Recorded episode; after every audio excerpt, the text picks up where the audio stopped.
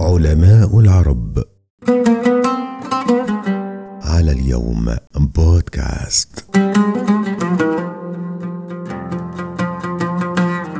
للعلماء العرب فضل كبير فيما نحن عليه الآن. لهذا كان من الضروري تسليط الضوء على بعض ألمع هذه الأسماء والتعرف على أبرز إنجازاتهم التي قد يجهلها البعض وكان من أشهر علماء العرب أبو الأسود الدؤلي اللغوي البارع.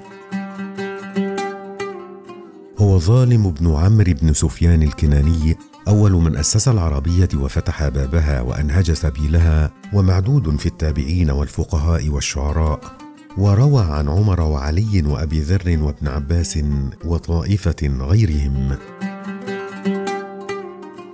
أسلم في حياة النبي صلى الله عليه وسلم ولم يره وجعله الخليفة علي بن أبي طالب رضي الله عنه قاضيا للبصرة ثم عاملا عليها. ومن الرواة من يقول إن أبا الأسود أول من استنبط النحو وأخرجه من العدم إلى الوجود وأنه رأى بخطه ما استخرجه ولم يعزه إلى أحد قبله.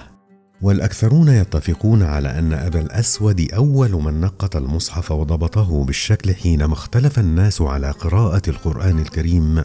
وبصنيعه هذا يكون مبتدئ علم الأعجام لأن الحروف قبله كانت تتشابه صورها وهي عارية عن النقط. ووصف أبو الأسود بأنه من أكمل الرجال رايا واسديهم عقلا.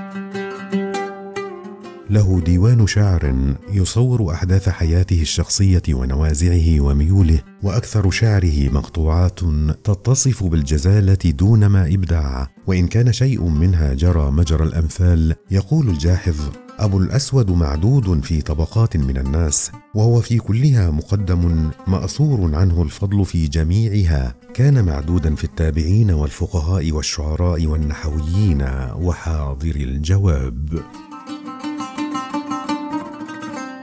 شكرا لاستماعكم لنا عبر اليوم.